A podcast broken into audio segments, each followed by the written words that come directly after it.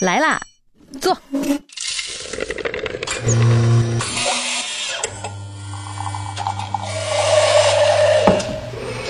您的半拿铁，请慢用。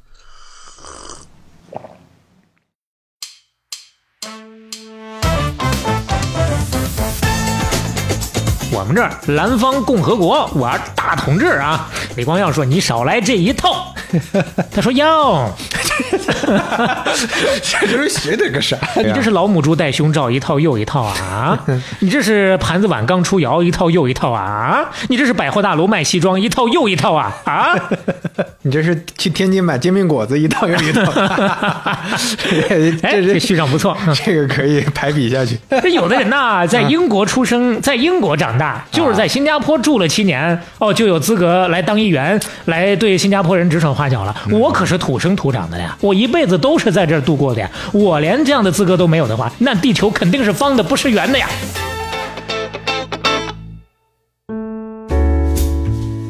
半拿铁八十一期打板开始，各位好，我是肖磊，我是刘飞。哎呀，不容易啊，不容易。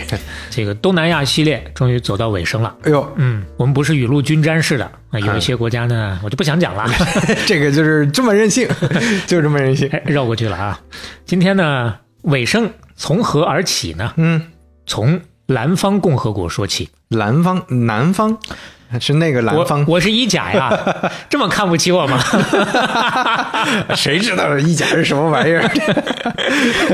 很多是不是现在很多人也不去考这个了？嗯，你要原则上要从业的话，省级以上是需要一甲的啊。对，刚才说的一甲是普通话一甲，不是计算机一甲啊，不是什么播客一甲。呃，这个南方共和国啊，兰花的兰，芬芳的芳啊。这是华人在海外建立的四舍五入算是第一个民主共和政权。哎呦，其实从时间上来讲，确实非常早，只比美国晚了一年。哦，这么早呢？而且它前后存在了一百多年。哦，还是挺厉害的。嗯，那它是怎么来的呢？说起来要回到明末清初。当时政权交替的时候啊，时局特别的动荡，大量的东南沿海的华人就为了躲避战乱，都扬帆出海下了南洋了。嗯，这里头还包括不少的天地会的成员。看金庸小说，反正没没白看。韦小宝啊，哎，眼看呢反清复明，那没指望了，心灰意冷了，一块都走了。啊，就去海外了。哎，嗯，那其实咱前面东南亚讲的这么多期，大家从不同的时期开始下南洋，这也是很重要的其中一个时期。你看下南洋是很多人的选择啊。当年你你哪怕说宋朝啊，当时看《水浒传》，嗯，最后李俊他们不也下下南洋了吗？哦，是，他当了暹罗的海外自立为王了。对啊，暹罗的国王呢。嗯，那他们这帮人呢，去到的就是南洋的各地吧，各种大小岛屿。那这会儿我们主要要提的是世界第三大岛。加里曼丹岛，哎呦，第三大岛还真没听说过。格陵兰啊，对，那是马达加斯加、澳大利亚啊，那不是岛，那也太大了。第二大岛呢，其实离它不远啊，就叫做新几内亚岛。哎，你看我说澳大利亚差不多，这也太四舍五入了，这。嗯嗯，那现在我们说到的这个第三大岛加里曼丹岛，还有一个名字叫做婆罗洲。那可能大家也会对这个名字比较熟悉。哎，这个好像听说过啊啊，历史肯定学过啊。它呢，现在的行政区划是什么样的呢？南部大概三分之二地区是印度尼西亚的领土，嗯，北边是马来西亚的沙捞越和沙巴这两个州，还有文莱这个国家。哎，那当年来说，就是东南沿海这帮人刚去的时候啊，婆罗洲还有大片的荒地，嗯，包括还有非常重要的有锡矿。后来还发现了金矿，所以说呢，它比较能招人。嗯，慢慢的，在这搞农业、搞采矿的华人就越来越多。嗯，到了乾隆初年的时候，光是这代定居的华人就有上百万了。哎呦，发展的越来越大了。嗯，本来呢靠劳动自食其力过得还不错，但是有点树大招风了。你发展壮大了之后。当地的这个殖民者就不高兴了，哎，盯上了，嗯，因为你跟他就有利益冲突了嘛，嗯，那这个殖民者是谁呢？当时印尼是荷兰殖民统治的，我们前面讲到过了，他们就开始想各种各样的方法来限制华人，嗯，怎么限制？一边限制入境的人口，一边向华人征收高额的人头税，另一边呢还撺掇当地的热带雨林里头那些土著人，隔三差五的去骚扰华人。嗯。那这一系列骚操作呢，最终就导致的结果就是在一七四零年引起了华人的反抗，然后当局就镇压，还发生了一个叫做红溪惨案，小溪的溪。嗯。就从那儿以后，华人一看不行啊，嗯，我还得有自保的力量才行，要不然呢就老受这荷兰人欺负，所以他们就开始在广东、福建招募团练，给自己在南洋当保镖。嗯。然后呢，慢慢的就以天地会和闽粤同乡会作为骨干，自发成立了武装队伍。开始是雇，后来呢自己也把这个武装力量给建立起来了。从此，这个华人自治啊，基本上就稍微的有一个雏形了。嗯，一直到后面就发展成了好几个华人的公司共和国哎，这怎么说呢？啊。这个其实跟东印度公司很像，嗯，说起来是公司，但整个的建制啊，他自己啊全都能办，嗯就有点共和国性质了。其实取决于他自己管自己叫什么，啊，就其实就是一个小政权的那么一个意思了。对就是一个公司化运营的政权，对啊或者说政治化运营的公司，哎啊，呃，这里头比较出名的有叫和顺共和国的，有叫三条沟联邦的。当然，这这还是个音译啊。这感觉是个啊，这是个村儿改的嘛，这是个，另外呢，还有咱一开头说的这个南方共和国。嗯，其实现在说起来呢，大家基本上就只知道南方，不知道还有其他了。为啥呢？因为兰方的末代领袖的女婿把他们的历史啊总结了一下，写了一本书，然后呢被翻译成了荷兰语，就让这个兰方共和国在西方世界流传下来了，甚至一度啊名头还不小。所以说，现在大家记得他，就不知道别人。所以刚刚咱一开始的时候说他是四舍五入算是最早的华人海外的这个共和政权，嗯不见得一定是，但他算是名声最大的。那这个南方共和国它到底是怎么崛起的呢？是因为一个叫做罗芳伯的客家人，哦，他的老家在广东梅州。嗯乾隆年间，因为科举啊屡试不中，于是一气之下也下了南洋了。嗯到了这个婆罗洲之后呢，就当了一个教书先生。当时来说，这个教书先生在华人社区里头，那还是很有地位、很受人尊敬的。嗯而且这个罗芳伯呢，他不光能文，还能武，还擅长组织人。嗯，没几年就摆平了当地这个华人社区的各种各样的内部矛盾。本来那边也是山头林立，大家谁也不服谁，嗯什么福建帮、广东帮的，其实都不太一样的，甚至按县来分帮的。他就把这些关系全都理顺，啊，这还就自己还有说着说着不说了的，这个这这段不要掐，就让大家听听我们日常真实录音是个什么状态。要么就放在这个正文里，要么到时候就剪到这片头里。哎他呢，就是靠个人的魅力啊，把所有这些关系都捋顺了、摆平了，所以被推举为当地的华人领袖了。嗯，后来他就把手底下的这一摊归了包堆，成立了南方公司。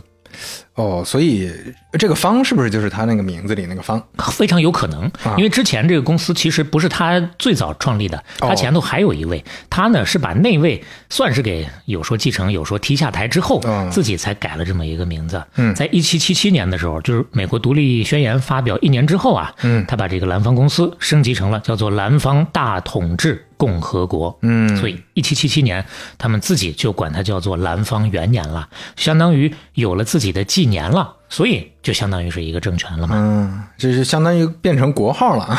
哎，有那么个意思。嗯然后罗芳伯呢，就直接被推选为叫做大唐总长，也有叫大统治的意思，就是侨居海外的这个华人的首领，所以也有叫大唐客长的，嗯啊，就是客居海外的那个意思嘛。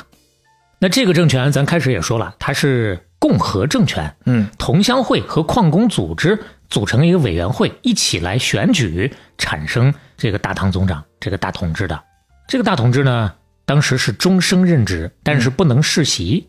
上一任大统治临终的时候可以指定继承人，但是呢，也必须通过委员会的认可才行。包括这个国家的重大的事务，大统治也不能自己说了算啊，不能前纲独断，必须是由委员会大家一起讨论决定。所谓国之大事，皆众议而行，这在他们的宪章当中是写下来的。还是民主集中制。哎，那所以说是共和国嘛。嗯而且他们这个尝试啊，还是非常有意义的。包括《泰晤士报》在一七九三年，他们是一七七七年成立政权啊，一七九三年的时候还有过一篇头版的报道，说罗芳伯的神奇贡献贵在协调了各个民族的老百姓，推行了原始的雅典式的共和体制。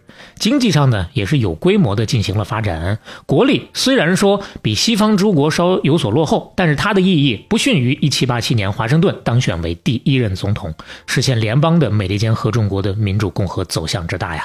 嗯，那可以说对人类历史进程往大了说也会有一定的贡献，是啊建立了共和政权。但是你建立了政权，跟前头那个松散的民间组织就不一样了。嗯，荷兰人呐、就更容不得你，就必须要找寻你了。那他一看荷兰还是强大呀，嗯打不过，所以说得干嘛？得找靠山，找谁？嗯，找大清。哦，就往北去了，这是最后这多多少少都还是回国。对，那毕竟是华人嘛，是啊。当时呢，荷兰人对于清政府啊，多少还是有点忌惮的。嗯所以说他们建国之后啊，罗芳伯马不停蹄的就立刻向清朝遣使称臣，然后上贡。而且呢，他还挺鸡贼，他知道那会儿啊，那是乾隆年间啊，很忌讳华人在海外自立门户。所以说，你如果说去称臣的时候，直接对清朝自称我们这儿南方共和国，我是大统治啊，那就相当于直接往枪口上撞。是啊，啊，那就容易弄巧成拙啊，搞不好呢，清朝就直接顺手把他们给灭了。所以说，跟乾隆那边打交道的时候呢，他还是自称叫做南方公司啊，啊，就说我们希望跟天朝上国开展贸易啊，我们还是你们的子民呐，哎，嗯大概是这么个意思。其实一开始乾隆啊，对于他们多少还是有点顾虑的。他也知道，当初那么多反清复明的天地会都跑南洋那边去了，对呀啊，就没准这个南方地界里头就有不少。啊你这是要渗透进来吗？这是啊，对啊，那我要是跟他搞贸易，嗯我这不是资敌了吗？我给他们培养起来，是不是给自个儿找麻烦吗？对不对？但是咱刚也说了，他们去那块儿很重要的一个原因，是因为有黄金，是因为有锡矿。那会儿呢，清朝也确实需要这些，所以说呢，最后考虑再三，还是同意通商请求了。那这罗芳伯就是顺利的拉上大旗，扯上虎皮了。嗯。一方面呢有贸易可以做，哗哗的挣钱；另一方面，他也不用把更多的资源放在这个军备上了，他可以专心的去搞生产建设，甚至说南方共和国连常备军都没有，真正要打仗的时候是临时招民兵的。嗯。但是他又有一点鸡贼的是，他们就算是民兵，那个军服做的呀，跟大清基本就一个样，就刻意仿照大厅的。哎，嗯这又是给荷兰人唬得一愣一愣的。就这么着，他们经历了一段时间的和平发展，中间呢，很多被荷兰人欺压的当地土著，一看他们做大了，也都跑过来入伙了，所以慢慢的，他的这个势力就越来越大。鼎盛时期的南方政权疆域面积干到了十四万平方公里，什么水平？一百九十个新加坡那么大，有四百万左右的人口。嗯，当年呀，嗯那个时代呀，这确实听起来不小了呀。对嗯而且呢，罗芳伯去世之后呢，一直传了十几代，都还挺平稳。南方的这个内政啊、经济啊，都算得上是井然有序。嗯但是他自己井然有序还不够，因为传了十几代之后，大清要完了，嗯那大腿啊要倒了，嗯，小弟也好不了。那荷兰人一看，哟，大清要亡了。哎，那就又开始找寻南方啊，嗯对南方共和国发动了一系列的入侵战争，从一八二零年代到一八八零年代，前前后后六十多年，就不停的去骚扰他们。最终，一八八四年，第十八任，也有说是十二任的啊，嗯大统治在荷兰人的炮火当中实在顶不住了，宣布投降。嗯但是荷兰人打赢了之后呢，也没有马上灭亡这个南方政权，呃，他们呢也没有那么多的精力，就是先扶植了一个傀儡政权，嗯继续的统治华人社会，只不过就完全听他们的了。一直到一九一二年大清彻底亡了之后，荷兰人才正式的把这个南方的地盘给吞并了。嗯可以看得出来，他还是非常的谨慎的啊。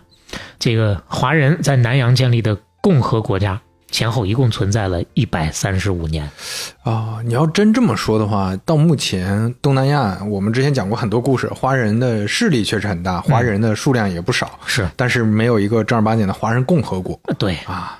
这就是第一个了。嗯当然，他是前无古人，但是后有来者。哎来者就是我们今天其实主要要说的新加坡了。是，嗯南方共和国失败之后呢，残余的势力啊，向西逃到了马来半岛和苏门答腊，其中有一支的后人，后来又出息了，就成了新加坡的国父哦，李光耀。哎，而且李光耀也曾经把自己啊比作罗芳伯，包括一直到现在，有些人说，哎呦，这个新加坡从各方各面来看，都有点像这个南方共和国的一个嗯。延续啊，是啊。面临的呃周边的国际的环境都挺像的。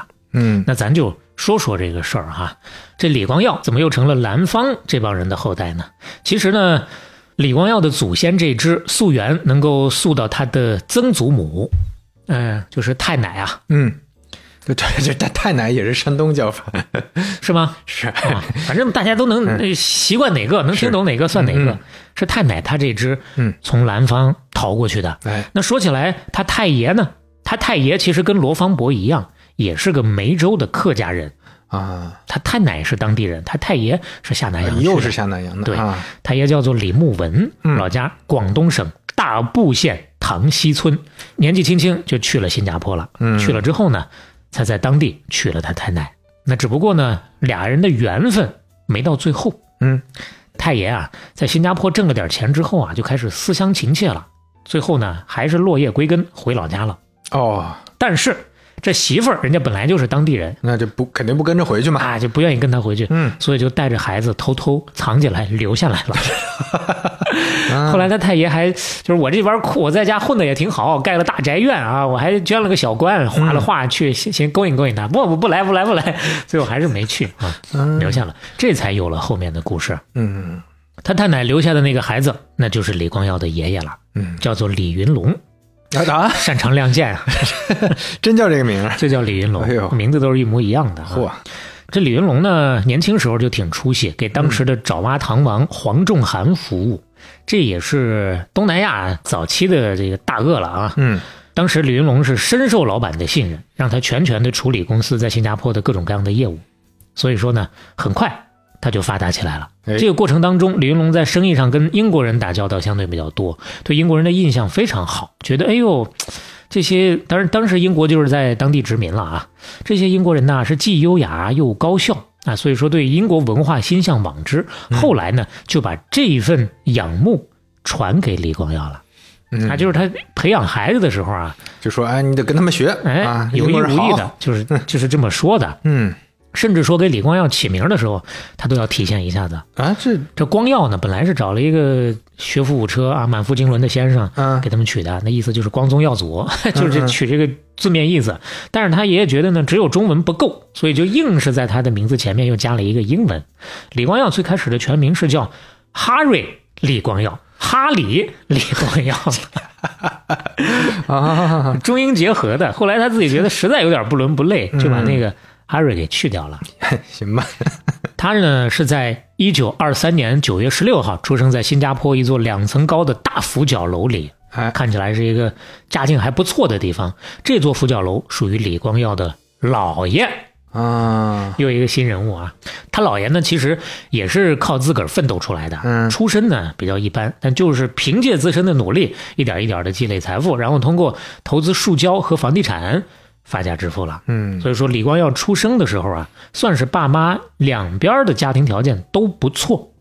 但是等他大点真正懂事儿的时候，变故就来了。嗯三十年代经济大萧条了，对于东南亚的贸易其实打击非常大。所以说，他爷爷这边呢，从此就家道中落，就没有那么好了。虽然不至于说一落到底啊，但也实在是算不了什么富贵人家了。他姥爷这边相对还稍微好一点，所以他打记事儿开始，就是跟爸妈住在姥爷家的。嗯其实，关于三十年代经济大萧条对于东南亚这代的影响，咱们七十一期讲郭鹤年的时候也说过。嗯因为郭鹤年他爹大抵也是因为受到了这一波的影响，嗯所以同样是家道中落了。开始也是个小少爷，后来呢，可能有朋友还有印象，他说家里头啊都得拿那个盛面的面袋儿去给他缝裤子，他屁股上总印着品牌 logo 的，这确实也是过过苦日子的。是。而且郭鹤年和李光耀同一年生人，嗯。生日就差了不到一个月，他俩这童年也有相似之处，就是跟爹不亲，跟妈亲。啊，用李光耀的话说，他爹就是个坐享其成的富二代，没什么大本事，在外头赌输了钱，回家还要发脾气。哎呦，要不是说他妈有准主意，就死死的揽着自己的嫁妆，不让他爹拿出去当了换钱继续赌，家里条件还得更苦。哎呀，就你就说这种家庭环境才容易成熟嘛，嗯，对，你说的非常对，他呢又是老大，嗯。他下面也有这个弟弟妹妹啊，那早就很早就变成家长了，哎，年纪啊。轻轻就需要当家做主了，是。啊。而且确实也感谢他妈吧，是一个性格特别坚强、精力特别充沛，而且呢也特别聪明的。说起来是一个非常优秀的女性，嗯但用她的话说，那就是生错年代了呀。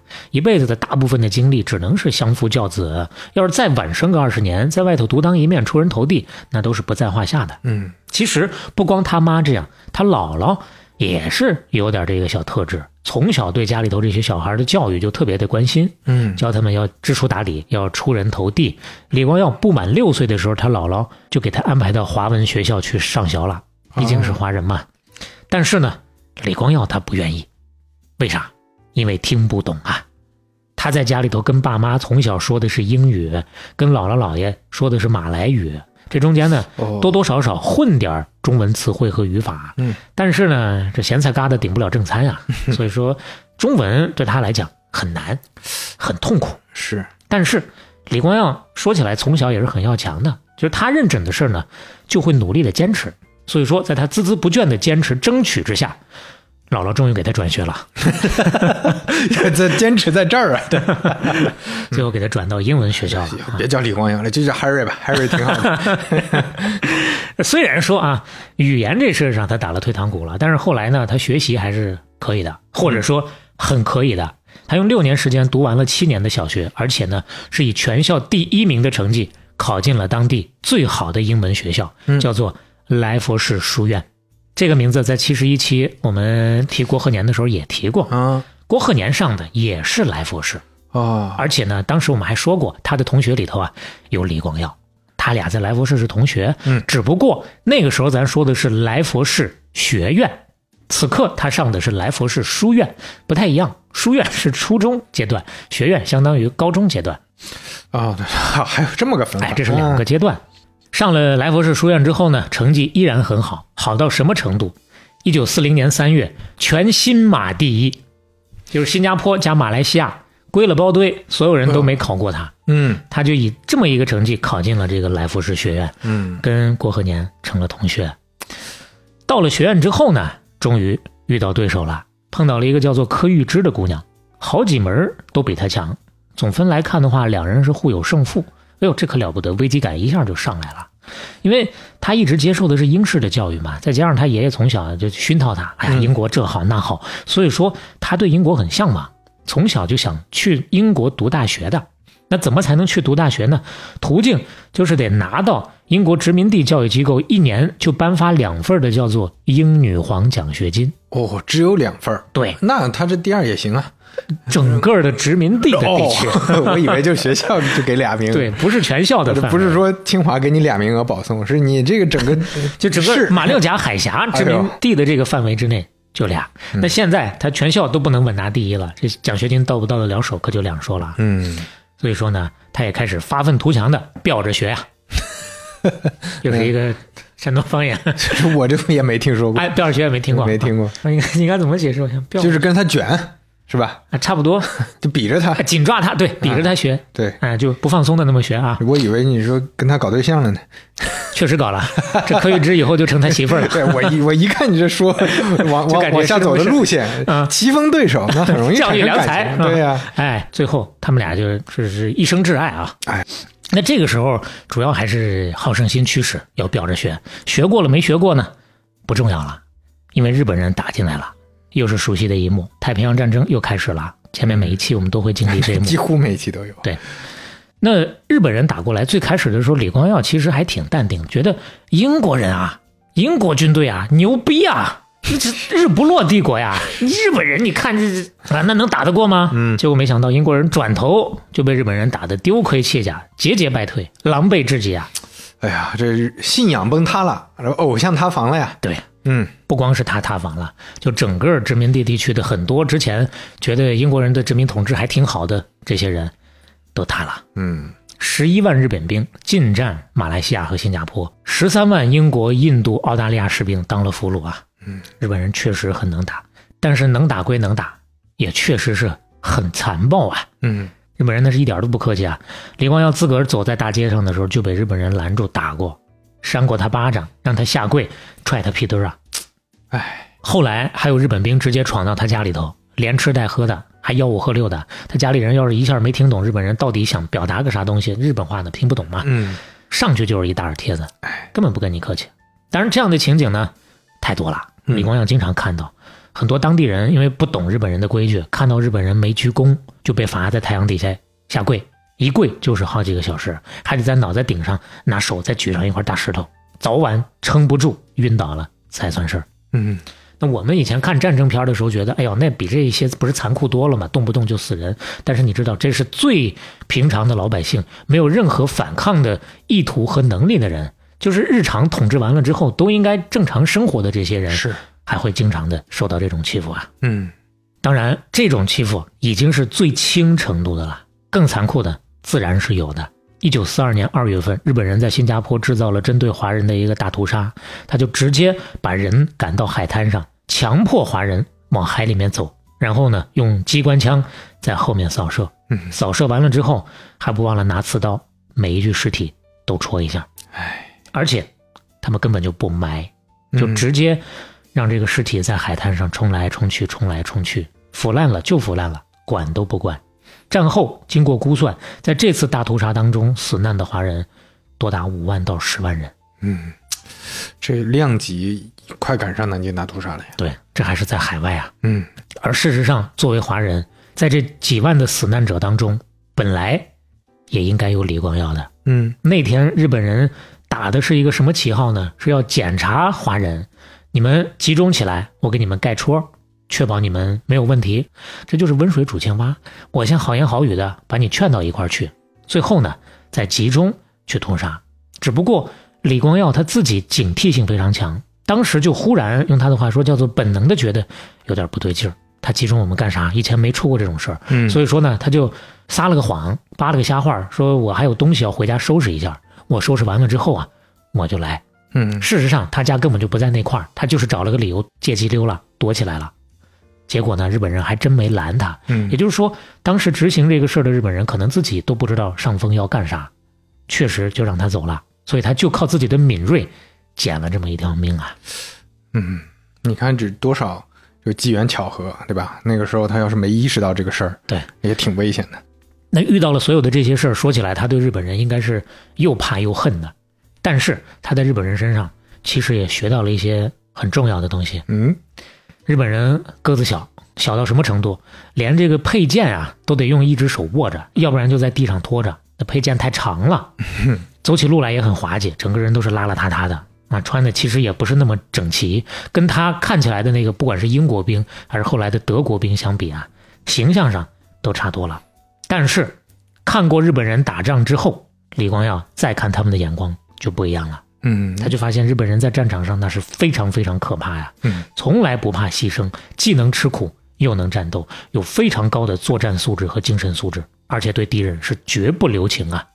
所以到这个时候，他明白了，这帮人不是小丑，是可怕的，甚至说不得不承认是杰出的军人呐。嗯，就是他能看到这里面的一些道理，对。啊，并不是说我就仇恨你，我就完全无视你的这这一切，对我还去研究你，你到底怎么能变成现在，怎么能把英国人打走的啊？还得说是聪明人啊。是，而且他聪明在还学会了日本人在新加坡的治理手段。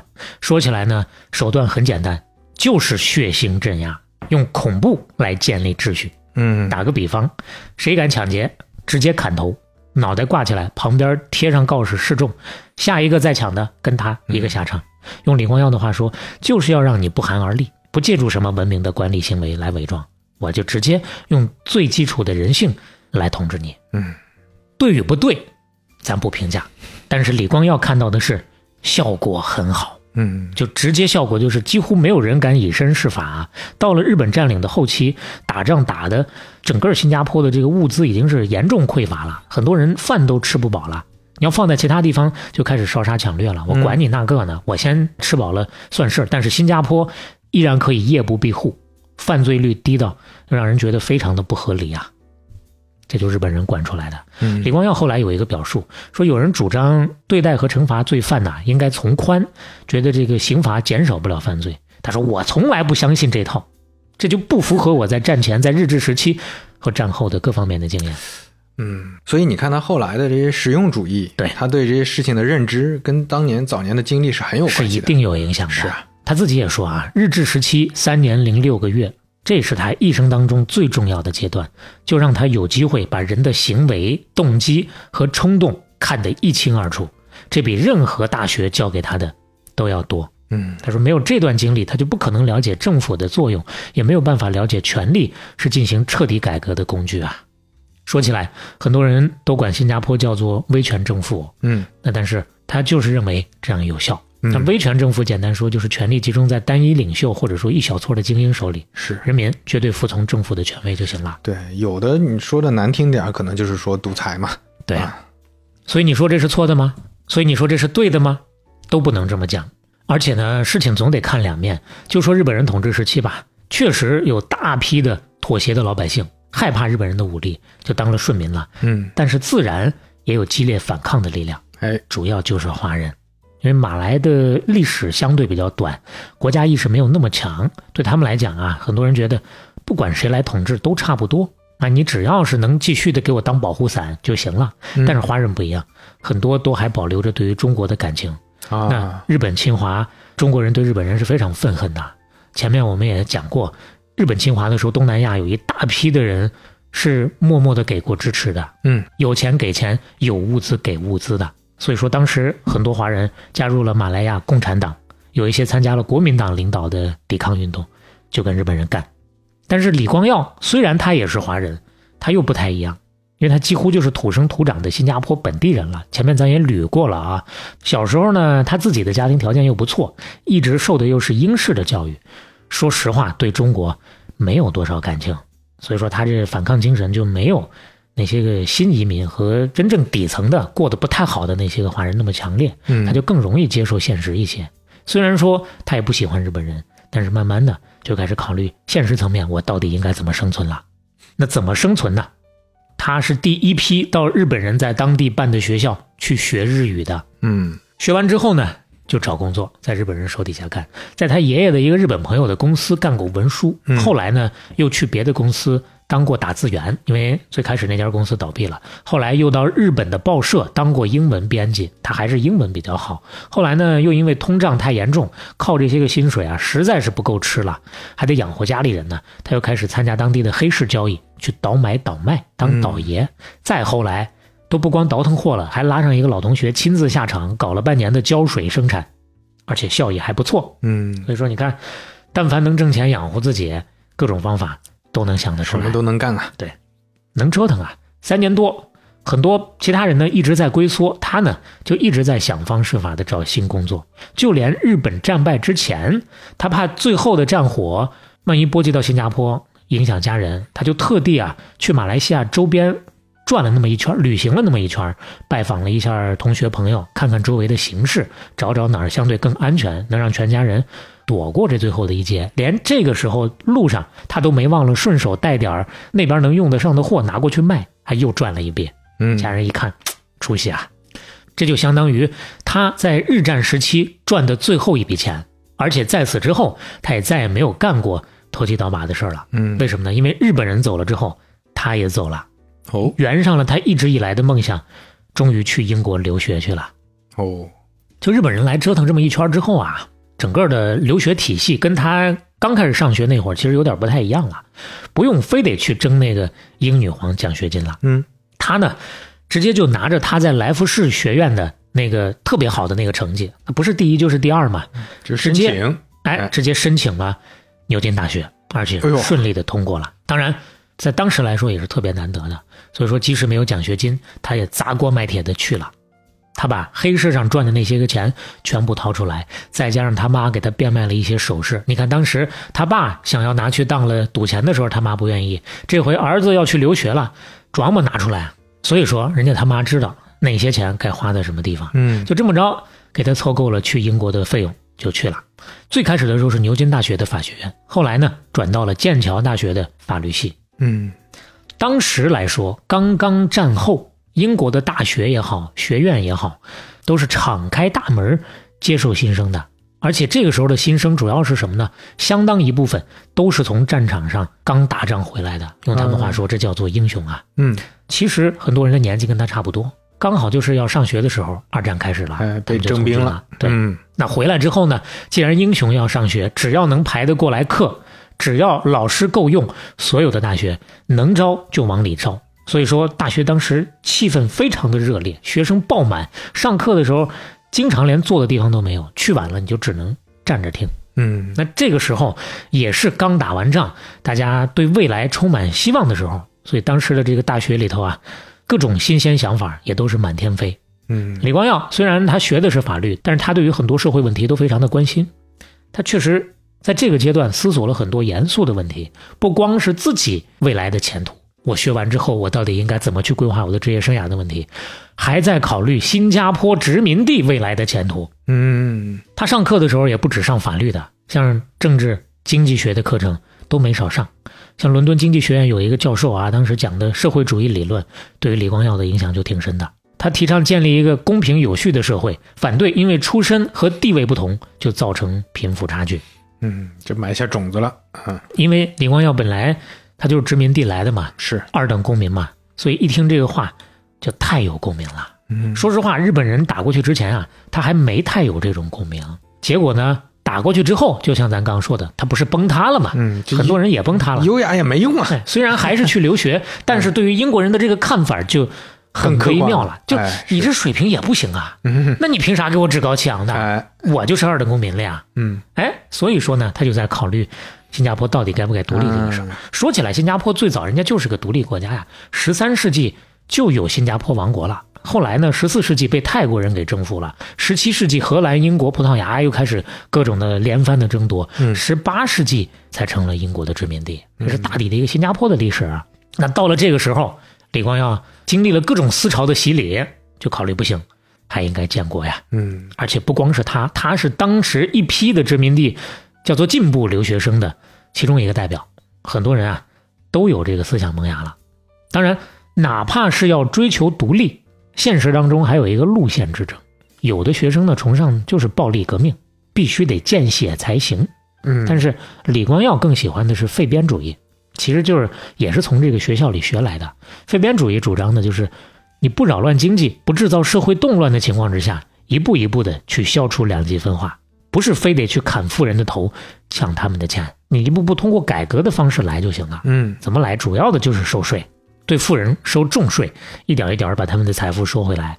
收到什么程度？收到他们的儿女得跟穷人的儿女一样，从头开始奋斗为止。啊，就你不能吃老本儿哎啊，，那当时李光耀听完之后，哇，就很很神往啊。很有道理啊。哦，对呀、但是多年以后他就明白啥叫上有政策下有对策了，是吧？嗯作为富人，永远能找到方法是，去合理的避税嘛。所以说，光有政策呀、没有用啊，嗯还得想其他的方法。你看他上学的时候就净关心这种问题，嗯，而且不光是关心，他事实上确实还有行动。他跟殖民地一起过去的几个同学啊，经常聚会。后来几个人还一起搞了一个组织，叫做马来亚论坛。嗯搞这个论坛是为了干嘛呢？目的就是要让更多的殖民地的留学生要培养点政治意识，咱这殖民地回去之后啊，就能早一天独立。嗯他们定期的会请英国的政界人物来演讲，什么政府部长啊、国会议员啊都有。但就这么着啊，嗯在英国前前后后熏陶了四年，折腾了四年。四年以后，一九五零年六月二十一号，李光耀成功拿到了律师资格，风风光光载誉而归。嗯有多风光呢？新加坡当地的报纸曾经专门报道过他在英国的学校有多牛逼，成绩有多好，哎呦，啊，有多会搞社会活动。现在他回来了，将来一定不可限量啊！啊云云云，就各种报道就直接这么说的。嗯就这么一报道，新加坡当地有一个著名的华人律师就注意到他了，觉得哎，这小伙子看起来不错，就主动伸出橄榄枝。你不是学的法律吗？要当律师，你就来我这儿吧。嗯哪儿的黄土不埋人呐啊！那李光耀一看，哟，这位挺厉害，那我巴不得呀。嗯所以说一拍即合，他就去了。去了之后呢，该说不说，这个平台确实可以让他接了一个大案子，代表当地的邮差和殖民地的政府谈判，嗯就要求增加邮差的福利待遇。但是谈了好几个月都谈不下来。说实话，这种事儿光谈判没有戏，嗯你没有筹码，人家凭啥要给你加薪呢？对不对？是啊，他一看光来文的不行，就又给邮差设计了一套组合拳，嗯一边罢工一边发动媒体口诛笔伐，而且罢工他也讲策略，他是真的是手把手的指导啊。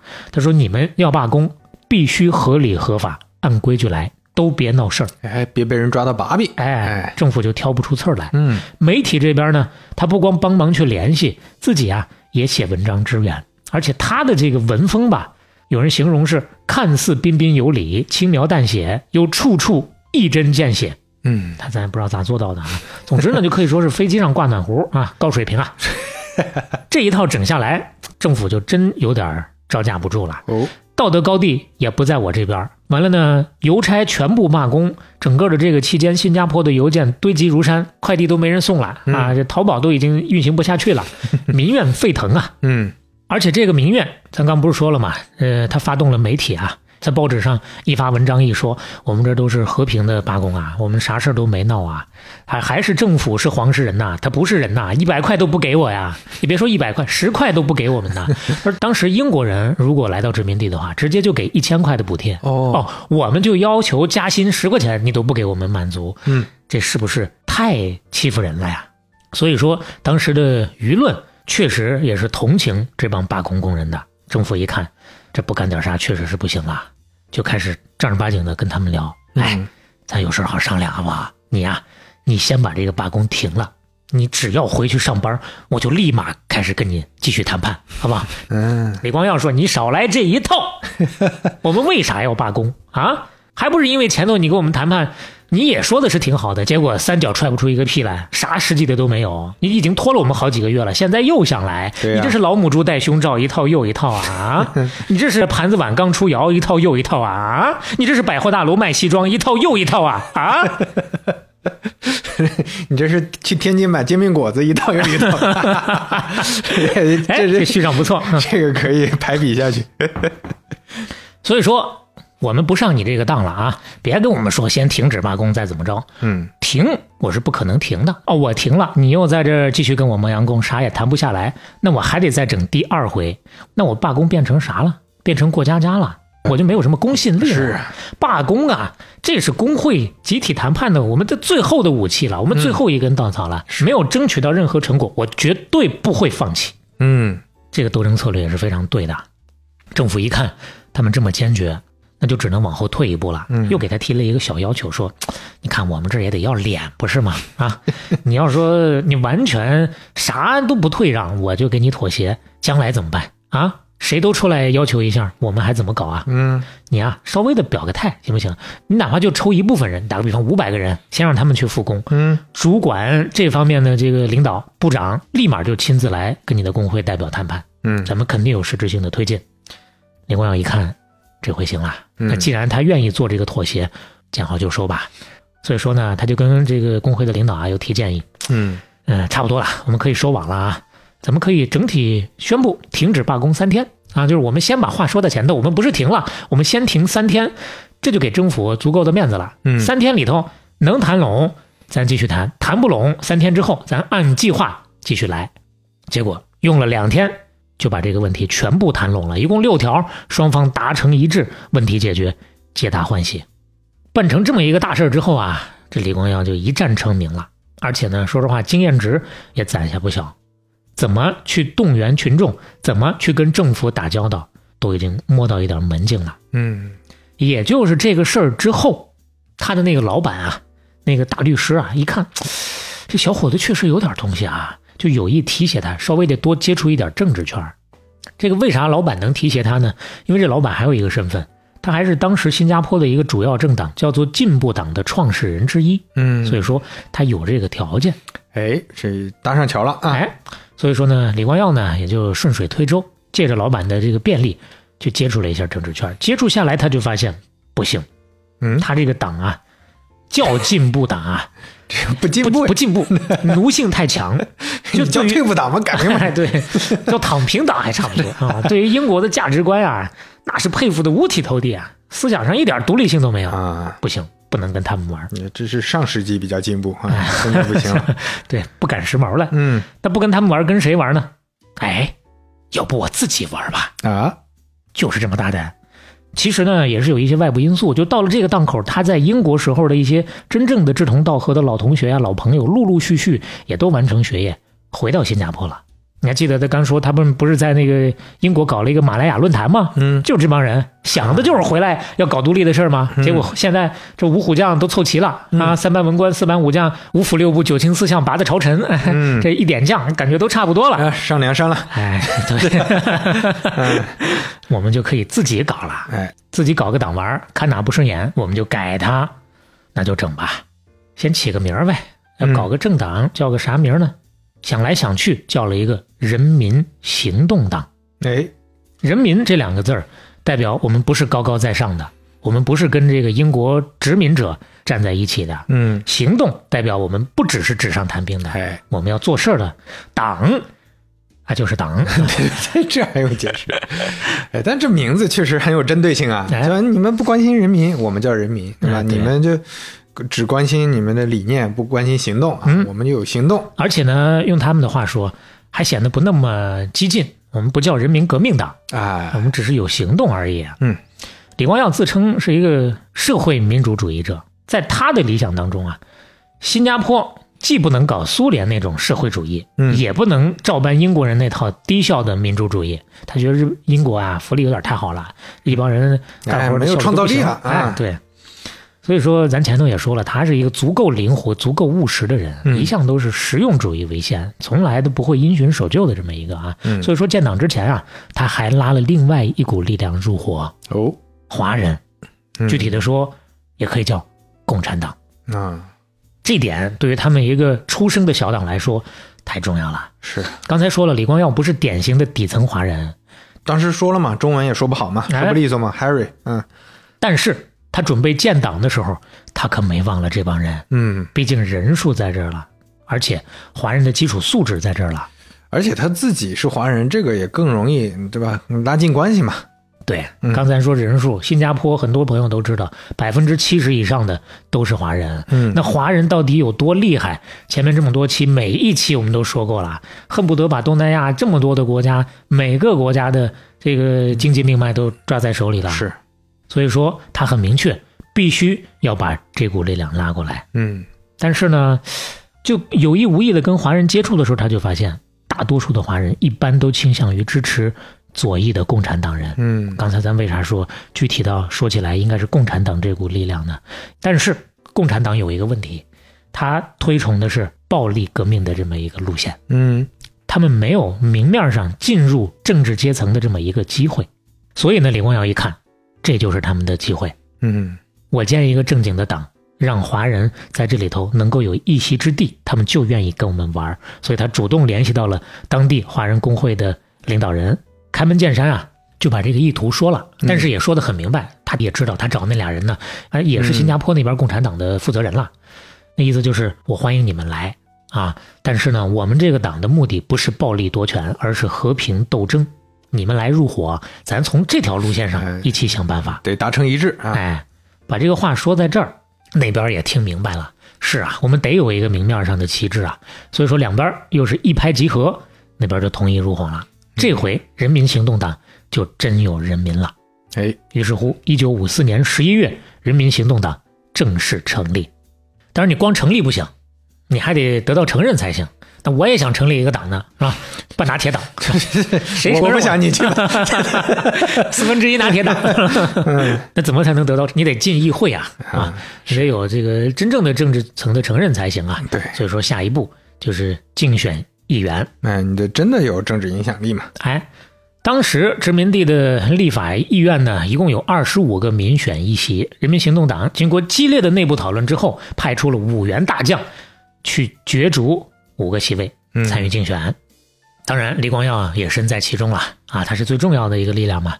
但是开始竞选的时候，竞选的那套相互倾轧呀，该来的也就都来了。嗯当时李光耀有竞争对手就跳出来挑刺儿啊，说：“哎呀，我们这边按照规定，候选人过去十年当中必须在新加坡住够七年才行啊。”哦李光耀对，那他在英国可待了一二三四哟四年，刚好不到七年，不符合规定啊。这阴阳怪气的，这个劲儿学的很好啊。这个时候就显出来这李光耀的能力了。你要换个别人，规规矩矩的按照这个所谓的规定来，那真就没法参与了。是，但是前面几期讲马斯克的时候，曾经也说到过一个，啊就是上一期啊，他进推特董事会的时候，不是有那么一条规定嘛？就不能说推特的坏话嘛？那换正常人呀，坏了，我进不来了。那马斯克就你们把这条取消了，对啊，就是改变规则。是啊，那李光耀呢，确实很懂得争取，哎可能那个时候啊，这个所谓的规定也稍微有点松散。他说要，这就是学的个啥？这 这有的人呐，在英国出生，在英国长大，就是在新加坡住了七年，哦，就有资格来当议员，来对新加坡人指手画脚了。我可是土生土长的呀，我只有这四年在英国去上学的呀，我一辈子都是在这儿度过的呀。我连这样的资格都没有的话，那地球肯定是方的，不是圆的呀，说的也有道理啊，听起来很有道理的。是吧？规则不合理的就质疑规则，还能找到角度。嗯，嗯而且还真就让他把这个事儿给搪过去了。啊，但是下一个问题又来了，就是刚刚我们有提到的一个问题，另一个竞选对手在报纸上又开始找他的麻烦，说哟，李光耀，你不是个华人吗？嗯，既不会写中文，甚至连念你都念不了，你有什么资格代表华人的选民呢？嗯，结果他微微一笑，谁说我不会？哦，华语、客家话、福建话我都能读、能写、能说，马来语、英语我更是不在话下呀。那他啥时候学的呢？你记得他刚不是说嘛，小时候姥姥还给他送到过中文学校，嗯那时候学过。而且刚才咱没说的一点是，日战时期日本人不是呃贴告示嘛，嗯是拿中文写的告示。他那会儿刚好没有别的事儿干，又怕这个告示再有啥重要的内容我别错过了，啊还是学所以说，哎，哎。下功夫自学过。嗯嗯。他本身就是这么聪明的一个人，所以说这两回学下来，他这中文水平那就可以说是一治不治啊，还是不行。啊，完全不中用，就任他能就能贴看懂个贴的这个大字报。就是当时呢，他确实下来就是在日战时期啊，嗯。学了几天，下了功夫，大概学了几百个中国字，但是找不到人教他，啊。他不知道怎么念，而且过了这些年之后，自个儿也忘得差不多了。嗯，完了，有什么客家话、福建话呢？实际上也很差，所以他确实就是不行，语言这一关过不去。哎呀，现在想想后悔啊，小时候咋就没听俺姥儿的话，再多坚持坚持呢？嗯，但是话说回来，中文真的有那么重要吗？有啊，确实是有啊。哎，你前面也说了，他需要团结华人呢。嗯，三十万选民，嗯六成说华语和中国的方言，嗯，其次才是马来语，最后才是英语嘛。所以说没办法，出来混总是要还的，不会怎么办呀？就补课呀。临阵磨枪，那我至少还不快野光呢。嗯他呢，到一个广东人聚居区演讲的时候，特地找了一个关系不错的记者，就给他拿中文写了一段，然后呢，让人家一句一句的教他说，嗯，也就是三分钟左右的一段话，花了好几个小时，死记硬背给记住了。效果怎么样呢？现场效果还真不错，嗯好歹算是没穿帮。包括其实一直到现在啊，新加坡的这个有些政府官员到一些这个关键的位置之后啊，也是得从头开始先学中文。虽然现在依然华人是新加坡的主流人口，但是中文的普及率大概只有百分之三十多吧。嗯，就这个只有这个水平。那其实不管是他那时候还是现在，学中文这个事儿呢，多少都有点作秀的成分在了。但没办法，这个秀你必须要做，你必须要拉近跟这些人的这个思想距离嘛。当然，要拉近距离，光靠语言还不够。李光耀呢，为了拉票，也曾经去过最底层的华人聚居的那种脏乱差的地方，但是说实话，适应不了。嗯去了就反胃，回家要沐浴更衣，洗得干干净净的，才能安心坐下来吃饭。也充分说明他本来就不是这个环境里长出来的，他不是这个阶级的。是，不过话又说回来，他对于底层人民的帮助啊，也有很多是比较实际的。嗯他竞选过程当中，老百姓没少给他帮忙啊，比如说邮差们，啊，前面帮了邮差之后，后面很多邮差都帮他发传单。以前他帮过的一些商贩，帮他拉票，帮他演讲，最热烈的支持他的是什么人呢？客家人的同乡会。哦，那他不是客家人吗？不是来自梅州的吗？哎，就是梅州的那帮人对他是极其的支持。他们看到李光耀这么一个哎文质彬彬、一表人才的华人青年，又是我们的老乡，出来竞选，而且是为我们说话，从感情上就跟他很亲近。所以说呢，非常质朴，不求任何回报。有的人去捐钱，有的人去捐一捆一捆的白布，用这个白布来做竞选的布条的，嗯啥报酬都不收，啊，还是很感人的。当然，除了这些底层老百姓的帮忙之外呢，他还有一个助选的招啊，更加简单有效，就是找汽车拉选民去投票站啊，就发有个投票率的问题。啊，就是你拉着他们去，嗯，他们本身也没有太强的这个政治倾向的人啊，是是就谁拉我来的我就投谁呗，这其实确实有点投机取巧。发动了各种关系啊，嗯组织了一百多辆车，确实也是管了一些用啊。这招其实是跟英国人学的，啊，是我记得之前听过类似的故事。还有一些鼓动老百姓的招呢，跟共产党学的。嗯，共产党这招确实是好事啊，那确实是跟底层老百姓走得非常之近，是设身处地的那是。嗯所以说，你看李光耀实用主义嘛，可以说目的是很明确的，方法是很多样的，效果是很拔群的。嗯最终，他得到了六千多票，绝对的优势当选。他的两个对手分别是九百多票和七百多票，嗯差太多了。当然，这是李光耀这边成功的选上了。那人民行动党他们不是一共派出了五员大将吗？最后总的结果怎么样呢？嗯派五中三，其实还可以，啊，算是达到了既定目标了。嗯，而且这次选举引起的最大的一个冲击就是整个新加坡的政治格局变了，殖民地之前的一些有优势的老党一败涂地，他们这次自己还能站住的席位，跟李光耀这边啊就没差多少了，啊大家半斤八两了。你要知道，人民行动党可是第一回参加竞选啊。这第一次的成绩真非常亮眼了啊，啊。势头非常之猛。是经此一役，李光耀就正式踏上了新加坡的政坛。嗯当然，也没有说那么一帆风顺啊，这中间呢还会遇到各种各样的问题，比如说他拉进来那些，主要是那一个啊，共产党的那个领导人，那个人也选上了，三个里头有他一个啊。嗯，路线方针上还是有分歧的。对，他一直都在暗地里带人搞事情的，所以说呢，就会有其他党的政治对手啊，嗯说你这李光耀你就是共产党的爪牙呀，你这个人民行动党你就是共产党的工具党啊，嗯等等等等。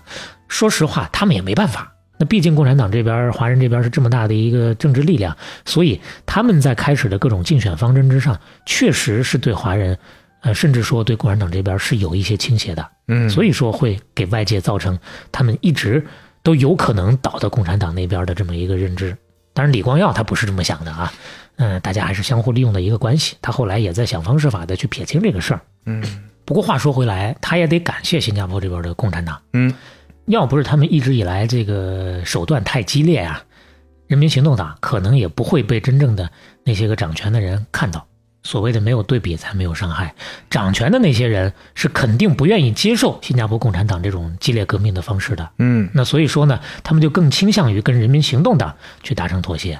这一来一回交流多了之后呢，反而觉得哎，他们还不错。嗯所以说呢，其实人民行动党对于不管是左派的还是右派的这些，都能够两边交好，算是有点左右逢源的那个意思了。嗯，不光是政治上，你商业上也是一样，就你做的比竞争对手好就行了，你不用做的绝对意义上满分儿。嗯，是因为中间确实遇到了各种各样的问题，是。很细节的一些事儿，我们就不多做展开了啊。嗯。包括他把他的几个孩子全部都送到了中文学校，从幼儿园开始就让他们接受中文教育，其实也多少有点继续团结这个华人团体的这个意思嗯。啊，用了很多各种各样的策略，也就是凭借这种左右逢源的能力啊，在下一次大选的时候，他把人民行动党就直接带成了新加坡第一大党，顺手把自己还送上了新加坡总理的宝座。嗯这个进度条就是走的这么快啊！嗯但是这事儿说起来，当然也很曲折，咱得看看具体他是怎么干上的啊。嗯二战结束之后，全球各种殖民地、半殖民地都开始相继的闹独立啊，摆脱殖民统治。当然，这是也是前面咱每期都会谈到的一个重要的节点啊。到了这个时候，那英国它本身是一个老牌的殖民帝国，身份就很尴尬，经常会被人骂。面对的国际压力越来越大。skr skr，那比如说，其实来自美国这边的压力就挺大的。嗯啊，也是没有对比就没有伤害。二战结束了没多久，美国就让菲律宾独立了。嗯咱前面也说过，那菲律宾是美国为数不多的，殖民地他这个麻利劲儿啊，就给英国非常大的压力就尴尬啊，啊。对，而且说实话，那个时候日不落帝国啊也落了该，嗯实力也不行了，你让他管他也管不过来了。所以说战后呢，英国的殖民政策慢慢就变了，就他们退而求其次，希望啊至少在英联邦的框架之内嗯去推动各个殖民地的自治，用英联邦去替代殖民帝国这么一个模式。但具体到马六甲这边呢，英国人的计划就是可以准许马来亚独立，让马来人自己治理，但是新加坡，对不起，因为你这个位置确实比较重要，我还是尽量的要保留它当英国的殖民地。当然，表面上叫个自治区，实际上呢，什么防务、治安呢、外交的这些权利都还是没有的。那这一对比，新加坡人肯定是不高兴了。所以当时新加坡的首席部长就提了一个曲线救国的设想，说让新加坡和马来亚合并成一个国家。当时咱说马来亚呢，更多的是一个民族加地理的概念，主要嗯，就是马来半岛的那块儿是啊，不是现在马来西亚整个的疆域的这部分啊。对，那新加坡如果跟他们合并起来，这样作为马来亚联邦的一个地区，搭上顺风车，那顺便也就独立了。是，想的是挺好，但是人家马来亚不想要，哎，那为啥呢？那这事儿说起来就有点小微妙了啊。嗯。很多朋友呢，可能对于这个事情多少也有点小了解。这个我大概之前看过类似的，就还是民族问题嘛，按民族问题啊，那简化一下模型，总结一下来表达，就是马来亚主要是马来人，是。新加坡主要是华人，是，华人太能了，要是跟马来亚平起平坐，一起合并了，那下一步可能就是要哎蚂蚁吃大象。是啊，慢慢蚕食了，啊你最后不是个什么华人自治区，你可能就把我们赶走了，我们变成马来自治区，哎，说到头呢，是其实就是这么个事儿啊。所以说，拜拜吧您嘞！啊，一九五六年一月份，马来亚根本就不带等这个小弟的，先走一步，从英国人手里头接下了自治权，率先独立了。哎，是新加坡这边也是，哎呀，不行，我着急哎，必须得干呀！啊，当时新加坡本地班子的一把手，他们叫首席部长啊，嗯，沉不住气了，说不行，我必须紧跟上他们的步伐，不然以后真独立不了了咋办啊？啊，这事儿，所以带着手底下人气势汹汹就跑去跟英国人讲理去了。临去英国之前还放下豪言，我这回只要是去了，嗯肯定能让新加坡独立，哎我肯定把这个事儿争取下来，不争取不下来哎我就不干了。我呃我以为我就不回来了，我就定居英国，我就在伦敦，哎，我这是市区，变英国人了，确实非常有决心，啊说明他肯定是做了充足的准备。嗯那最终的结果就是他真的不干了，啊，这确实没谈下来啊没，谈下来。没有，但是英国人其实也没挺多久啊，包括咱前头咱刚说的所有的压力啊，综合理解一下啊，他也挺不住了。后来呢，没过几个月，两边第二次谈判的时候，新加坡真就把这事儿给谈下来 你。说这哥们儿有多，这也有有点惨，就再等两个月不就完了吗？哎，这没赶对时候，行吧嗯那谈下来之后呢，新加坡就也要独立了，这个时候就得重新的选议会，再组一套当地人的新班子了。嗯，这时候跟咱刚刚说的那第一次选举的时候就不一样了，哎，因为到这个时间点，人民行动党可以说是风头正盛啊，其他的已经没有一个能打的了，不是太偏激，就是各种的闹内讧，其他的那些个党，所以最终就是咱刚说到的结果，人民行动党大胜。一九五九年五月底，选举结果出炉，李光耀带着人民行动党不出意外的赢得了议会五十一个席位里的四十三个。嗯，根据选举规则，李光耀就成了新加坡自治邦的总理了。嗯基本上没什么对手了，已经啊，对他确实是太能打了。嗯，这年他才三十五岁啊，三十五岁就掌权了，是啊，掌了政权了。嗯。我们三十五长了播客权啊，话筒权，你不能夺走我的麦克风。所以说，你看人比人气死人。不过话又说回来了，之前有一期节目咱也谈过啊嗯，三十五岁的时候，同治皇帝死了十几年了。这这这都没法没法说啊。那三十五岁掌权，李光耀一方面是很有劲头啊，年轻人嘛，正是年富力强的时候；另一方面也确实是缺乏经验，所以说呢，还得补课才行。嗯哎，就开始高强度的工作学习，短时间之内要了解政府怎么运作，对高级官员工作性质、态度、作风都得做到心中有数，还得去估计各个部门的人呐到底应该怎么分配，怎么重新的部署，然后做了各种各样的政府运作的新的尝试。这里头有一个挺有意思的事儿，说一下啊。新政府啊，他专门成立了一个叫做劳动仲裁法庭，如果有严重的罢工事件，政府的部长就可以把这个罢工这个事儿提交仲裁。嗯一提交之后，中间就进入到了一个等待仲裁的时间。在这个期间，工会如果继续号召工人罢工的话，会被判定为非法。嗯回想一下，他刚开始当律师的时候，他就是那个带着工人罢工的人。现在屠龙少年终究化龙啊！嗯当然，这个事儿其实说起来没有善恶之分，那只不过就是立场不同而已。这是其中举的一个小例子。那其实这段时间他在政府里头做了各种各样的新的尝试，总体看下来呢，效果尚可。中间啊，他独立之后到英国人彻底撤离有半年的过渡期。这过渡期过了之后呢，英国人退出之前，末代总督给出的评价是这样的：说当前的形势是李光耀先生控制了内阁，内阁紧密团结。不出所料，他们犯了一些错误，但总的来说，他们在落实所宣布的各种政策方面有了好的开始。我发现啊，李光耀成熟多了，他仍然有他的偏见和执着，但一般来说很明事理，总是反应迅速和理智。嗯这已经是相对非常不容易的一个评价了。当然，英国人彻底退出之前，不光是给了他这么一个评价，还做了一件很重要的事儿，就是说服马来亚那边接受新加坡。两边啊还是合并的好，嗯，这事儿啊又有点微妙了。哎，英国人大抵给他们灌输的思想是：如果不合并，新加坡的权利可能最终就会落到新加坡共产党手里，啊，到时候马来亚更没有好果子吃啊。嗯，防止赤化啊，哎，刚才我们已经解释过那么一大圈了，嗯。就明白这个缘由了嘛。嗯。那马来亚的那边的一把手一直都是坚定反对马共的，嗯。所以说呢，这个话呀，他最终还是听进去了，而且不光把新加坡给收进来了，把附近婆罗洲的英国殖民地沙捞越、沙巴也都收进来了，嗯。跟马来亚一起合并成了一个新国家，这才是现在我们熟悉的马来西亚了，嗯。是这么来的。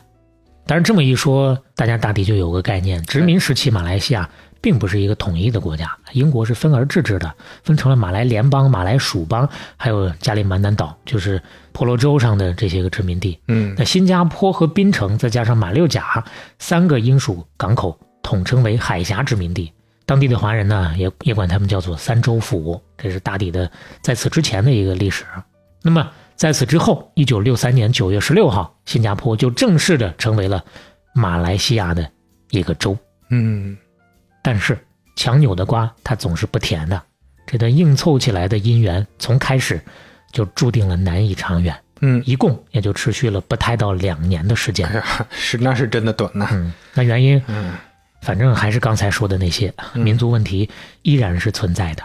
马来人想占主导权，就不想接纳华人，最不想接纳的就是李光耀，因为到了那会儿，李光耀就更耀眼了。在李光耀的光耀面前，马来西亚那些领导人的能力，应该说都不够看，全早晚得让他窜了。这就跟之前人人家担心的有道理啊，就当时担心的就是合并之后出这个问题，非常有道理的。是，所以说种种矛盾之下呢，新加坡两次爆发了华人和马来人之间的种族骚乱。嗯马来西亚当时领头的叫东古拉赫曼啊，他当时在国会啊有这么一段表述，说我们最终发现只有两条路可走：第一，对新加坡政府或者新加坡领袖采取镇压措施；第二，同不再效忠中央政府的新加坡州政府断绝关系。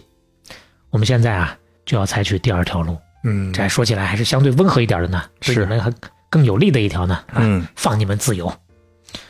所以最终，马来西亚强硬修改宪法，以一百二十六票赞成、零票反对的结果，把新加坡直接驱逐出马来西亚。嗯于是，一九六五年八月，李光耀和东谷先后在电台发表宣言，新加坡被迫成为一个独立的主权国家。嗯说起来，这也有点讽刺啊，被迫成为一个独立的主权国家。是，这天，很多新加坡人是放鞭炮庆祝的，但是李光耀是伤心欲绝的。哦，他后来回忆自己当时的感受是这么说的：“他说我从来都没有这么悲伤过呀。对新加坡来说，这一九六五年八月九号不是什么值得庆祝的日子，我们从来都没有争取新加坡的独立啊，我们不想啊。在居住着一亿多马来回教徒的群岛上，我们华族人口那是微不足道啊。我们在这样一个充满敌意的环境里，接下来怎么生存呢？就是从他的视角看，确实也是真很真不容易啊。就是你站在他的角度，新加坡就是一个孤零零的小岛，嗯。一共就七百多平方公里，北京的二十分之一都不到，还没有香港大，嗯。香港还有一千一百多呢，而且几乎是没有什么自然资源的，你甚至他他连淡水他都没有办法自己。是，最开始的几年，马来亚经常威胁他断水啊，嗯，不听话断水啊，断水、断电、断断这个、断那个，对吧？就听着耳熟。嗯，是，而且他也没有什么战略纵深，嗯没有什么腹地，国家随时政权都有被颠覆的风险连自保都很难。嗯所以说这个事儿确实就是很难。李光耀呢有一个名场面，就是在当时的一个电视片里头啊，就是因为被踢出局这个事儿哭了，哎呦，看一下。哎呀，你看他前面刚开始哭啊，他还拿着纸巾擦一擦眼角，到后面整个直接啪的糊脸上，在那擦，哎呀，看的看过这个视频之后，就能理解他当时是真的是心如刀绞啊，啊，真是难受。就是感觉完了，这国家怎么办呢？无望了，就是啊，你不知道该怎么办了我。们从今天的视角看，那只是一个呃转折，对吧？或者说一个挫折。那今天的新加坡大家都知道是发展到什么程度了，但是从他那个当时的视角看，可能就真觉得要完了呀。天塌了嘛？对啊，你你就是动不动这一个小小虾米一样，对吧？就被人踩死了。对，一点辙都没有。但是没有辙也没有辙，没办法也没办法，只能这样了，嗯只能是自力更生了。那更吧，怎么更呢？首先要面对的、解决的是，先解决安全的问题吧，国防的问题啊。是啊，呃，迅速的去寻求国际承认，加入了联合国，后来又加入了英联邦啊，先独立，后来又加入了英联。英国呢拉了澳大利亚和新西兰说不怕，小弟啊，这这边这一圈的都都保护你的安全啊。嗯后来他用了不到十年的时间，建立起了一支现代化水平的国防部队。哎，最开始的时候连训练的地方都没有啊，拉到中国台湾什么的地方啊，嗯这是安全问题先解决一下。除了这些主权问题之外呢，它的国内最开始的时候也是矛盾重重啊。失业率第一年高达百分之十二，第二年当时政府预测得干到百分之十四，反正是一个劲儿的往上走，嗯情况很糟。你如果没有一个妥善的过渡的话，新政府活不了多久。嗯，就光国内的动乱就让你坚持不下去了。是，那怎么办呢？失业率高就解决就业。新加坡在殖民时代主要靠的是什么？靠的就是个地理位置，靠港口挣钱。一九五九年之前，新加坡国民收入的百分之七十五都来自转口贸易，嗯可以说几乎是毫无工业基础的。所以说，要增加就业，就得想方设法的引进产业，密集的去发展工业。那当然，这个过程当中呢，它地理位置好啊，也有用。一方面呢，进口原材料更容易；另一个方面，它工业制成品也非常容易找到市场，嗯往外走也更容易。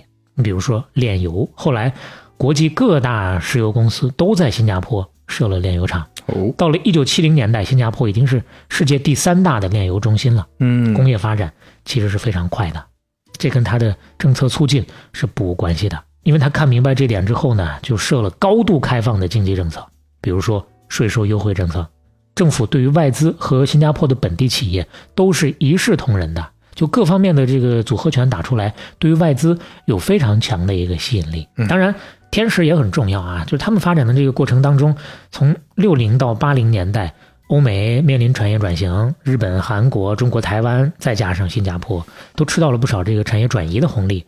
所以说，天时地利人和，最终造就了新加坡的这么一个奇迹。嗯再加上有一点，它是一党独大呀，政局其实很稳定。其实咱一开始不就讨论了关于威权国家这个事儿了吗？新加坡独立之后，人民行动党是连续执政一直到现在的。嗯新加坡说起来是实行民主投票啊，司法独立的。人民行动党的确也是民选政府，但是事实上，很多年以来都是缺乏竞争性的。但是，到现在可能能够感受到一些年好像有变化啊，对一些反对党的这个威胁了。那其实这也是历史发展的一定会出现的一些情况了。嗯是但是它最需要发展的那些年，刚独立的那些年，给经济发展是提供了非常稳定的一个政治环境的。是没有对手嘛？啊，对，再加上法治基础是极其完善的，所以说向上运行就很平稳。咱说说法治基础这个事儿啊，李光耀虽然那阵儿他是威权主义者，但是他并不作威作福，反而一向都是以身作则。他有各种各样非常严苛的从法律到法规的规定，他不光管别人，他也管自己，自己完全都能够做到。所以说这些都是一视同仁的，可以说整个政府基本就是一个廉洁高效的，实现了公平、公正、公开的政府，这点太重要了。而且新加坡它是高薪养廉的一个典型啊，公务员也好，国企也好，薪资都是跟市场衔接的，那是真舍得给钱啊。包括国有经济部门会引入市场化的这个绩效考核、预算约束等等所有的这些个机制，就不太有计划经济和大锅饭的那些个弊病。虽然说这一套组合拳还是挺受争议的，很多人现在多少也会听说新加坡还有莫名其妙的一些法律啊，管的是不是有点太严了？嗯，但是李光耀从来在这个方面不退缩。他说：“新加坡，如果你说它是一个保姆国家，那么我就会以身为保姆为荣。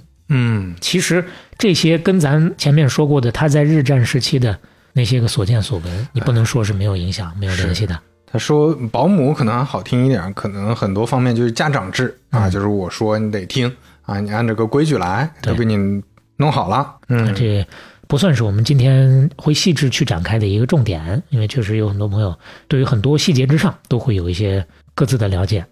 总之呢，就是因为李光耀的很多人会觉得是英明领导，所以成功让新加坡在三十年之内发展成了亚洲最发达的国家之一。而且一般咱们其他东南亚国家讲到的时候都知道，对吧？你这个国家一旦威权，你说独裁也好，一旦到那个程度，你这这个位置上你就忍不住了呀。是啊，那说到这儿了啊，嗯，李光耀被认为是从威权主义过渡到开放国家的一个典范。为什么他就没有像咱前面说的印尼的苏哈托也好，菲律宾的马克思一样走上这个独裁的道路呢？首先肯定是人的水平不一样。李光耀比那俩人水平更高，更明白啥路该走，这是其一。嗯，另外还有一种理论啊，大概的意思是，这个二战之后其实是战争造就的强有力的对于国家的把控和全球化的资本，造就了一批政治强人。而新加坡特别幸运的就是李光耀他没有强悍的武力大杀器，而且从经济学的角度来讲，根据斯密定律。市场规模决定技术分工，新加坡市场实在是太小了，所以它只能是走刚刚我们说的这个路线，融入国际市场，加入到全球化的产业分工当中，去精进它的技术。所以说它没法关门当土皇帝，只能拥抱世界来求发展。所以有主动选择啊，其实也有被动的原因啊。对，嗯，那有这些原因合到一起，老百姓也好啊，李光耀这个政治强人也好，包括整个国家的利益，基本上。方向就一致了，就不会有像印尼和菲律宾的那些个冲突。嗯，但是这份一致，它到底能持续多久？嗯，现在又得打一个问号了。包括刚刚我们提到一点，现在人民行动党啊也会受到一些挑战。为什么？这个腐败的问题跟当年相比就没有那么乐观了。嗯，也会存在一些政府的高级官员出现这方面的问题。哎，而且。现在新加现在大家的自由意识越来越强，从威权国家向开放国家过渡的这个过程当中，人民对于自由的渴望也越来越强。对啊，前面说了，以前吃不饱肚子，那大家一起合力，对吧？跟着家长干。但现在，那我想自由啊，我想着自己的想法，所以说安排。对，跟传统的这个精英政治啊，就会多少越来越拉扯。是。那接下来这个道路有没有可能在强人离去这些年之后，慢慢的发生一些变化？就不好说了。是，那强人的离去，我们也说一下啊。一九九零年，他执政了三十一年之后，李光耀辞去了总理职务，由吴作栋接任。嗯，当然，他继续留任了内阁资政，一直到二零一一年五月份。所以现在大家可能很多人说起来都叫李资政，李资政啊，习惯这么一个叫法嗯，到二零零四年八月的时候，他的长子李显龙。接替了第二任吴作栋，出任了新加坡第三任总理。嗯，跟中国台湾何其相似啊。到现在呢，李显龙也执政有十九年了。嗯，马上也要退休了。是在下届全国大选之前就要退，交棒给现任的副总理兼财政部长黄循才。嗯，那这就是李家两代政权的一个阶段性的结束了。那李光耀本人呢，二零一五年三月二十三号因病医治无效去世，享年九十一岁。嗯，回过头去看他这一生，还是饱受称赞的。很多人都说，只让他管新加坡，屈才了。哎，也恰恰因为有人有这个论断，回过头去看，可能才更说明当年马来西亚东古拉赫曼那边的决策 是没错的啊，是有他的道理所在的。啊是是是。而且你真的说，呃，新加坡确实特别特殊，像前面说了很多特征，对吧？那是不是它能经营好大国？啊，这个也确实说不好。哎，这个很难包。包括我记得好像就是那本很经典的书嘛，我之前也翻过《李光光耀观天下嗯观天下》那里面他，我我记得他隐约也提过这个事儿，就是自己谦虚了一下啊，，对，谦虚了一下，就是新加坡是新加坡，就是我能管清楚这个，这是个具体的问题能解决，但是其他的啊，那都不代表什么。嗯嗯。今天的故事听完，像之前咱们反复聊的，一个人需要有机遇，对吧？需要努力等等这些，我觉得都反复讲过了，咱们就不多讲。但是我特别想说的一个侧面一个视角是，你怎么在低谷里面做事情啊？你其实从李光耀，我印象特别深的两个他过往的经历，一个就是日战期间啊，跟日本人怎么打交道，他还是发愤图强去学习的呀。就这些人都要要你命了，你还跟这些人打交道，去跟他们学习，他们是怎么成为现在这样的？我吸取他们身上那些优点，包括应用在了后面自己的执政理念里。对，能够迅速的接受现实，并且以此为出发点，再去规划自己的路线。然后第二次就是前面抹眼泪那一次，对吧？你你一很多人到这个很重大的挫折的时候啊，我我终于啊、历尽千辛万苦当上这个政治家了，结果啊，你这个时候给我来这么一个打击，对，相当于啊前面这所有的努力都有点儿付诸东流的这个意思。是啊，那这个时候很痛苦的时候，那你怎么解决的？最后没办法，你看他后面讲的全是很实际的问题。嗯那我现在还是要励精图治。那现在就是一个小小国，就是一个城市一样的国家，我该怎么解决这个问题？还是去想怎么去解决。所以这就让我联想到投资领域有一句非常知名的话，就是真正投资最重要的决策，从来是在熊市里。而不是在牛市里 啊！你说在牛市里所有人都赚钱的时候 嗯，你怎么决策都无所谓。但是熊市现在这个时候已经不好了，这个大环境不好。就当大环境不好的时候，现在日战了啊，你就天天在家里躺着，我我不行了，不行了，这个这个世界完蛋了。嗯啊，或者说你像后面作为政治家啊，刚上来就这样了，那很多人可能想的就是我我等世道变好了，我等环境变好了。但是在这之前，其实也能跟李光耀一样，咱们想想该能怎么为牛市做准备，对吧？熊市里面到底该干点啥？我觉得还是得乐观起来，对吧？大家还是得有，但是最后是要给大家做心理按摩。嗯，就是当然也不是说非要呃各种抄底，对吧？现在还没到底，五年一遇的大牛市就要开启了，朋友们。对也也也以上不构成投资建议，市场有风险，投资需谨慎。对，也也不要抄底。但是我是觉得那句话是对的，就是熊市里面呃多去思考，还是乐观一点，多学习。多学习，多做准备、是啊，就是不要被这个就是压垮压垮了精神。因为真的牛市大家都赚钱的时候，你其实反而不一定好赚到钱了，哎你不一定好能做做出事情来了啊这。个投资界还有一句话叫做“会买的是徒弟，会卖的是师傅，会空的是师爷”。哎，要用一生去体验这三句话。是 是是，那行，今天的片尾曲，嗯嗯，当年啊，其实二十年前、十几年前，还是有那么一批的新加坡的电视剧火过的。哎 哈我们选其中一个，呃，对我来说觉得可能是印象最深，也会是更多人印象深的《东游记》。哎呀哎，主题曲嗯，叫做《逍遥游》。哎，像咱这个年纪的，对这首歌非常非常的熟悉，那当然。想起穿山甲那个形象就恨得慌。嗯，这这个词儿的感觉是很有年代感了。穿山甲到底说了什么？这这就是另外一个大家一。起来回忆一下吧哎啊！其实呢，今天也是挂一漏万，有一点没太讲，没太涉及到，就是新加坡也好，李光耀也好，对于中国的这个情感。嗯说起来，很多人对于新加坡挺有情感的啊。那独立之后，觉得他不得应该是这个百分之七十的华人，呃，拿中文当做官方语言嘛？那事实上不是啊，哎最选了开始英语对呃，而且确实这也符合它的实用主义，就是你前面说了，它它要做国际化的这个生产那个供应链的中间一环，我我要做金融等等，我要跟全世界打交道呢。对，那事实上，李光耀一直来讲对中国没有太深的那个感情哎，更多还是看不同的时间点上。以我这个新加坡来讲，跟谁感情好，有更大的利益，他才去做这个现实的选择。是是贯彻了这一个理念的啊。嗯，对。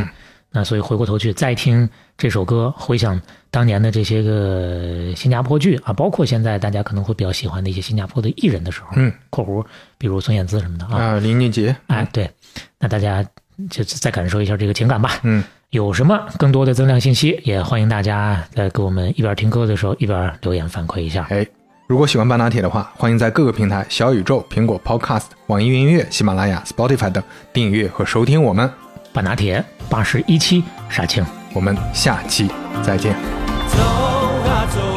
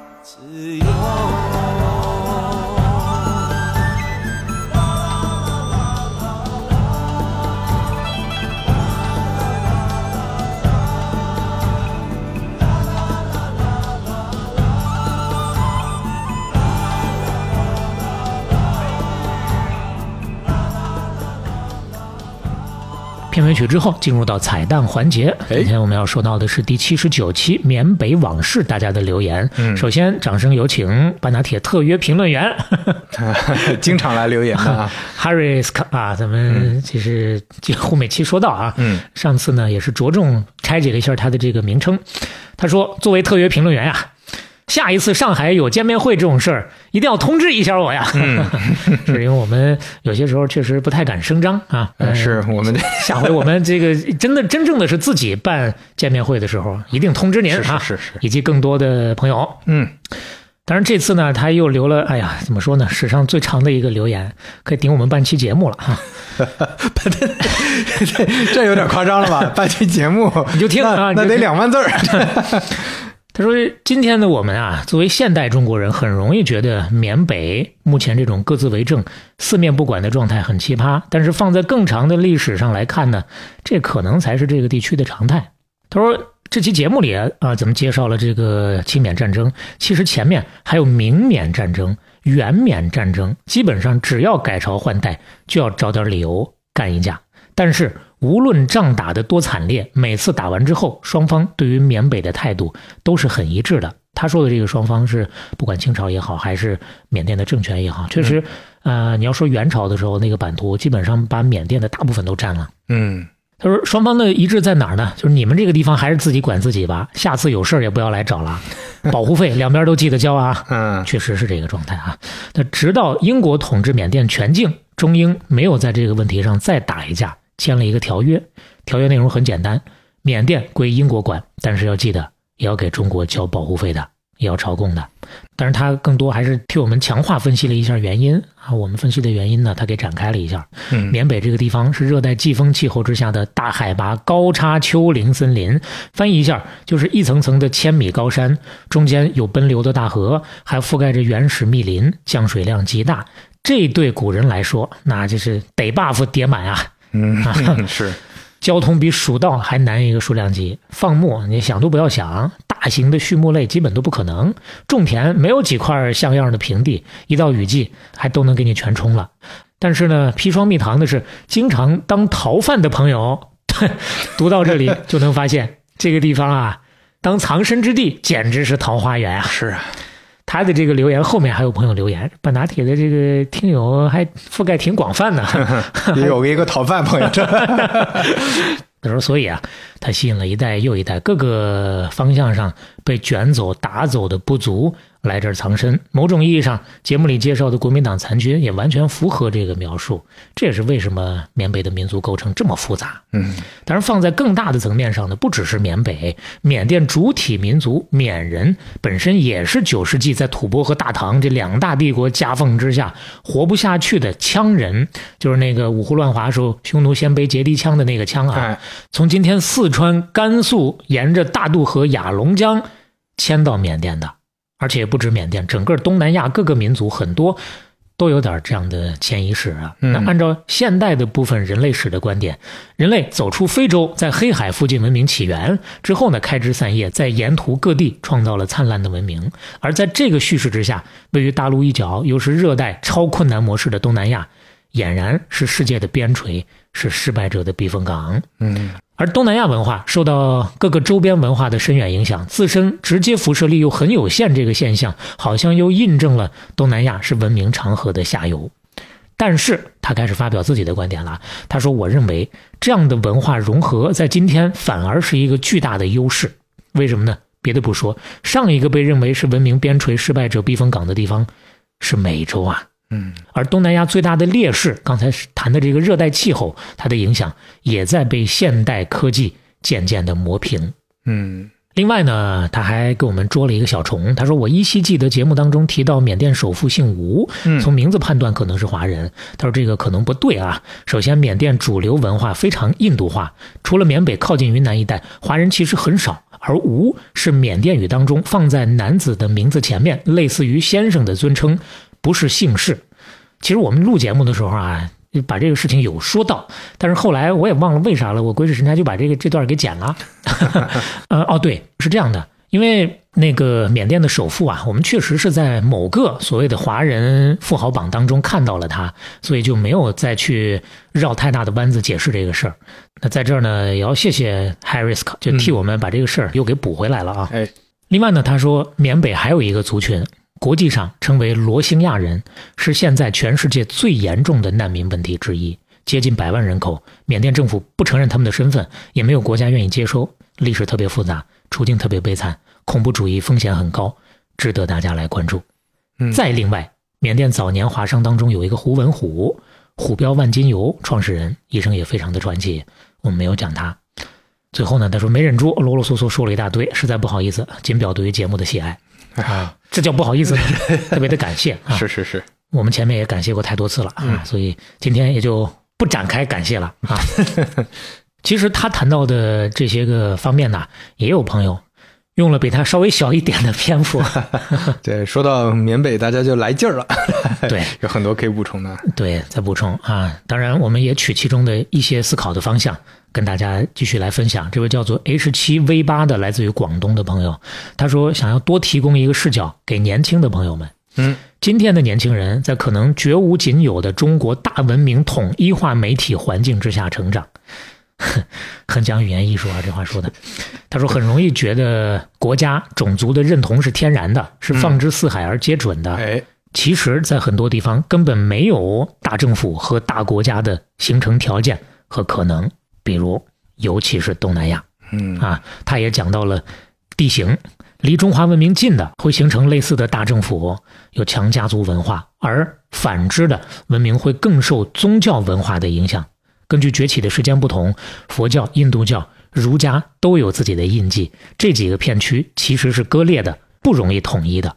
复杂文明难以发展，独立小文明很容易在一些偶然、突然状况之下被灭，就断代了。打个比方，他提到的是吴哥窟，很难想象曾经建立过如此规模的文明，连文字记录都没有留下。嗯考古还得靠元朝中国人写的《真腊风土录》，而在更广的地区，雨林、海洋、山脉之下，更多的国家都是碎片化的。人类社会的组织形态是以家族、岛屿、村庄为核心的，更简单、更接近人的本能。国家文明这类观念没有办法依托强有力的教育传媒打在人的脑子里。个体在乎的只有社区的事儿，远方的人甚至连语言都不相通。那么在这个形态之下，人跟人的相处方式，对于宏大叙事的态度，对于延迟满足都是不同的。